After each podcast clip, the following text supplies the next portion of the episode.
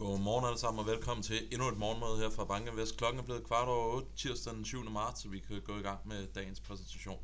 Først og fremmest så skal jeg lige sige, at efter mine øh, meget korte makroslides, så kommer øh, vi på, og så kommer vi til at præsentere de her ESG, eller artikel 9 produkter. Så endelig hører jeg efter mine små makroslides. Men Grunden til, at jeg står og forvirrer mig selv, det er, fordi jeg skal lave et indlæg for en, der kommer på her på fredag. Det er Louis Fonder, og han vil altså snakke omkring den her Inflation Reduction Act, og det er altså DI's repræsentant i USA. Så endelig hør med på morgenmødet på fredag, hvor det indlæg kommer på.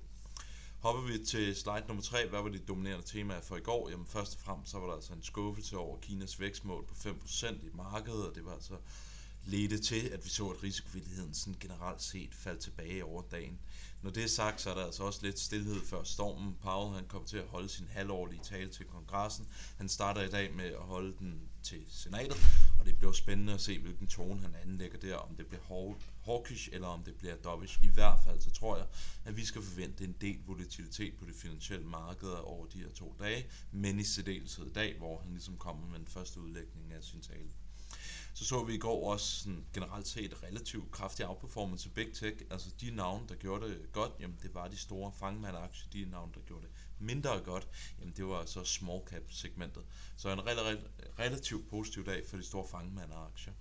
Og, og det er også det, jeg viser her på slide nummer 4 hvor vi kan se, at Apple de sluttede næsten 2% oppe. Vi havde Google op med 1,5%, vi havde Microsoft i plus med 0,6%, og det kan alt sammen holdes op mod et S&P-indeks, som endte dagen stort set flat.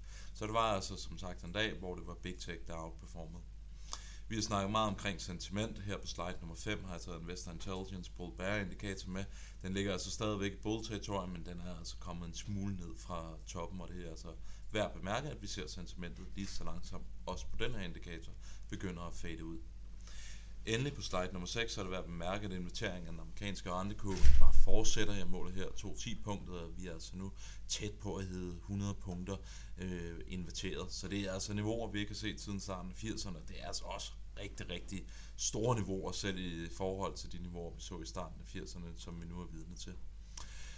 Slide nummer 7, markedet for morgenstunden. Paul han skal som tale i senatet, så får vi nogle tyske fabriksorder. Vi må forvente en volatil dag som følger af Paul. Asian plus, amerikanske aktiefutures futures i plus.